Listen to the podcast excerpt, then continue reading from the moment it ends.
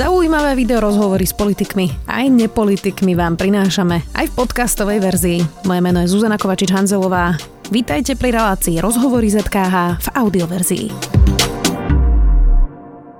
Má dve deti, precestoval svet, odbehol 5 maratónov a popri tom všetkom stíha byť buddy pre niekoho z detského domova. Program Tvoj buddy prepája dobrovoľníkov s deťmi z detských domovov, trávia spolu čas a vytvoria si hlboký vzťah. Cieľom je, aby každé dieťa malo aspoň jednu osobu, ktorej dôveruje viac. Už teda s buddym, dobrovoľníkom Lukášom Madleňakom. Vítajte. Ďakujem. Lukáš, tak ako ste sa dostali k tomuto programu vôbec? Tak bola to, jak častokrát v živote, taká celkom náhoda, že som išiel ráno autom do práce a počul som rozhovor s zakladateľom tohto projektu Lacim, kde rozprával o tom, o tom celom projekte, jak to funguje. A v podstate od tej prvej vety ma to strašne začalo zaujímať, hej, celá tá, celá tá myšlienka, že vlastne čo robí, jak to funguje. Niekoľko týždňov to vo mne tak zrelo, začal som si pozerať vlastne nejaké veci potom na internete a potom po nejakom čase som sa odhodlal teda vyplniť prihlášku a skúsiť to. Mm-hmm. Potom preberieme ešte, že čím ste všetky museli prejsť, alebo mm-hmm. že ako ten proces vyzerá, ale uh, zaujíma ma aj, že vy máte teda dve deti. Zväčša uh, ľudia v mojom okolí, ktorí majú dve deti, nič nestíhajú. Čiže ako stíhate byť ešte bady pre niekoho pri dvoch malých deťoch? Hej, hej, no tak to je samozrejme taký ten prirodzený pocit. Možno aj ľudí, ktorí, dajme tomu, nemajú deti, že majú pocit, že už nemajú čas na nič iné. Ale potom, keď som sa nad tým tak troška hlbšie zamyslel, tak som si zistil, že koľko vecí človek tak akoby strašne zbytočne robí denne alebo týždenne, hej, že proste či už sú to všetky tie sociálne siete, hej, že koľko minút alebo hodín denne, týždenne premrháte, čo, ktoré nemajú žiadny efekt a potom keď som si to tak ako keby zobral, že keby som tie dve hodiny teda vedel investovať niekomu, koho to poteší a možno posunie niekde ďalej, tak to môže byť veľmi, veľmi zaujímavé a prí, prínosné pre oboch teda. Kto je teda váš buddy na tej druhej strane? Takže môj buddy je Vilko. Sme, alebo sme kamaráti už rok a niečo. Takže takto to funguje, no, že takto A ako sa vyberie vlastne ten buddy? Skúste nám to, uh, idete a nejak to klikne medzi vami, alebo teda je to nejaké cieľené spojenie? Tento proces je v podstate ako keby celý v rámci toho programu, to znamená, že vy ako dobrovoľník do neho vôbec neviete zasahovať ten výberový proces je veľmi náročný a, a pomerne dlhý, ale myslím si, že to je veľmi správne, že keď človek robí naozaj s tými deťmi, ktoré sú také najcitlivejšie, tak je dôležité, aby naozaj sa tam spravil taký veľký filter, hej, že ten človek, ktorý niečo takéto bude robiť, tak jednak má na to čas, nejaké možno troška schopnosti a myslí to naozaj reálne a vážne a čo sa týka ako keby toho spojenia potom s nejakým, s nejakým dieťaťom, tak to vlastne všetko rieši, rieši program ako taký. Vy si tam mhm. vlastne neviete do toho zasahovať a to je myslím si tiež fajn. Keď hovoríte, že náročný proces, tak um, okrem teda školení asi predpokladám, mm-hmm. že ako, ako pracovať s, s deťmi, tak uh, prechádzate čím ešte teda všetkým? Tak tie školenia sú, myslím, taká najväčšia časť toho celého procesu. Naozaj ste ako keby ako dobrovoľník pomerne dobre otestovaný, hej, ja to prirovnám možno k takým astronautom, hej, že proste celý ten proces je pomerne dlhý a preklepnú si vás ako keby zo všetkých tých strán. Ale tak, jak som povedal, no človek robí s deťmi, takže je to veľmi dôležité. No. Keď ste sa mali prvýkrát stretnúť s Vilkom, tak mali ste aj strach? O, nejaký rešpekt tam bol, ale tým, že vlastne už deti mám, tak som to vedel, že tie deti v podstate není niek- taká nejaká raketová veda a možno my to bereme troška častokrát horšie ako tie samotné deti, tak som si povedal, že ak nejak bude a uvidíme. No a teraz ten projekt hovorí, že teda uh, buddy trávi s tým dieťaťom čas a vytvoria si vzťah. Čiže ako vyzerajú tie, tie vaše stretnutia? Bez toho, aby sme nejako narušovali nejakú vašu intimitu mm-hmm. alebo vilkovú intimitu. Že, že ako si to niekto, kto možno nás pozerá, chce sa aj prihlásiť, že ako si to má predstaviť? Ako často? Ako veľa? Uh, a v čom to vlastne spočíva to stretávanie? Aj. Ako ten ideálny stav je taký, že aspoň raz týždenne sa stretnú, to znamená dôležité je samozrejme aj tá, tá pravidelnosť, aby tie deti cítili, že je tu proste nejaký človek, na ktorého sa dá spolahnúť, že to nie je niekto, kto dva mesiace tu je, potom pol roka tu nie je, zase tu nebude. Takže myslím si, že toto je veľmi dôležité, že si to ako keby aj v sebe nejak vnútorne celé nastaviť a upratať, že áno, viem raz týždenne sa tomu venovať Netreba sa toho báť z titulu nejakého času. Je to vyslovene v podstate na vás, je to čisto kamarátsky vzťah. Čiže tak, keď sa každý zamyslí, že čo robím s kamarátmi, hej, raz ideme na hokej, keď je zlé počasie, ideme niekde do nákupného centra, ideme do prírody, každý, kto aké má koničky, čiže to, tá, tá, tá škála tých aktivít je samozrejme veľmi, veľmi široká. Možno to vnímam um, tak laicky a z nejakého takého uh, e, e, emotívneho ako keby pohľadu, ale nemôže sa stať, že buď to dieťa, alebo vy um, dospiete do bodu, že teda máte pocit, že by ste mohli byť aj rodina a príde tam k nejakej adopcii, alebo ako sa ošetrí to, aby to teda bolo priateľstvo, aby to dieťa si nerobilo nádej, napríklad vy máte rodinu a možno mm. by si to mohlo zameniť aj s tým, že teda vy ste jeho nová rodina. Jasné. Ako v to, na, na toto je dobre ten program nastavený, že jednak aj vy ste v podstate keby školení na to, že čo máte od toho očakávať a myslím si, že takisto tie deti, hej, aj tie deti ako také v podstate nie sú to také tie najmenšie deti, čiže myslím si, že väčšina tých detí má 13 plus, čiže tam už je to skôr taký ten pubertálny vek mm-hmm.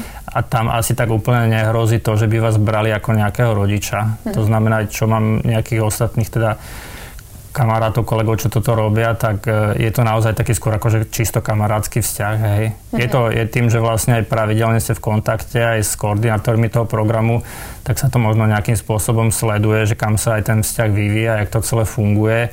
Samozrejme po tej 18 je to už čisto na vás, hej. Samozrejme aj to, to dieťa už má potom nejaké, nejaké svoje viac takých vecí, o ktorých sa vie rozhodovať ale tohto by som sa nejak akože úplne asi nebal. Ja teda ani neviem, koľko Vilko má uh, rokov, ani to mm-hmm. nemusíme hovoriť, aby sme to uh, naozaj udržali v tej anonimnej rovine, ale teda viete si to predstaviť, že budete už kamoši naozaj na celý život?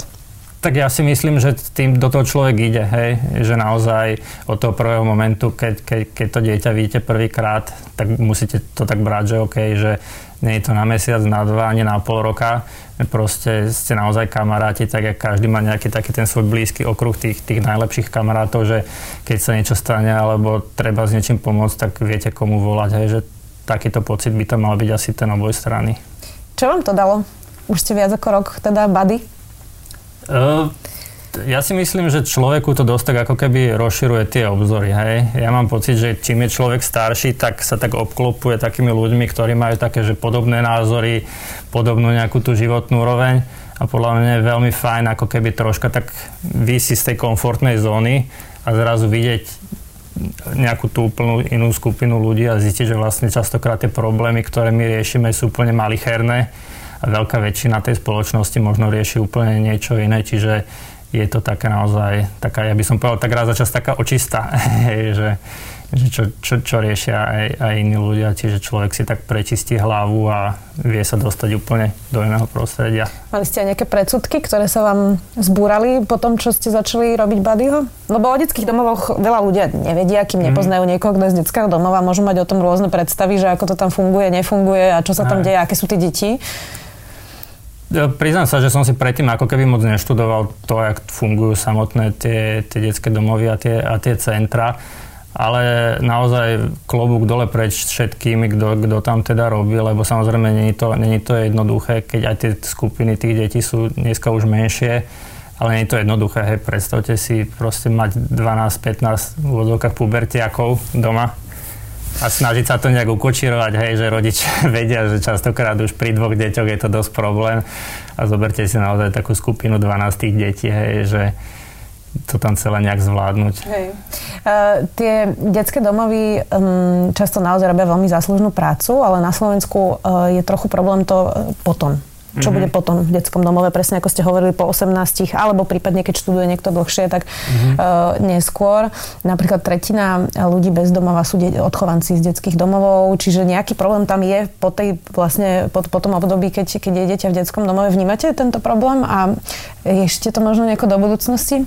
Mm, tak myslím si, že práve na to je dobrý tento program, lebo keď sa človek dostane do tohto prostredia, tak zistí, že po takej tej materiálovej stránke tým deťom nič nechýba. Hej, že možno veľa ľudí má pocit, že by pomohlo, keby tam donesli, ja neviem, hračky, hej, tablety alebo niečo, ale tieto deti paradoxne majú všetko ako keby nadbytok. Hej, tým, že je to taká tá skupina, o ktorú sa častokrát aj starajú ako keby sponzory tak im po tej materiálovej stránke nič nechyba a práve tú časť, ktorú, ktorá im ako chýba, je taká tá emocionálna, tak toto rieši práve ten program Bady, takže toto sa mi na tom veľmi páči, lebo ja osobne nie som moc taký zastanca takých tých vecí, hej, že raz ročne pošlem 20 eur na nejakú organizáciu a tým pádom som, akože mám dobrý pocit, že som niečo spravil pre spoločnosť, hej.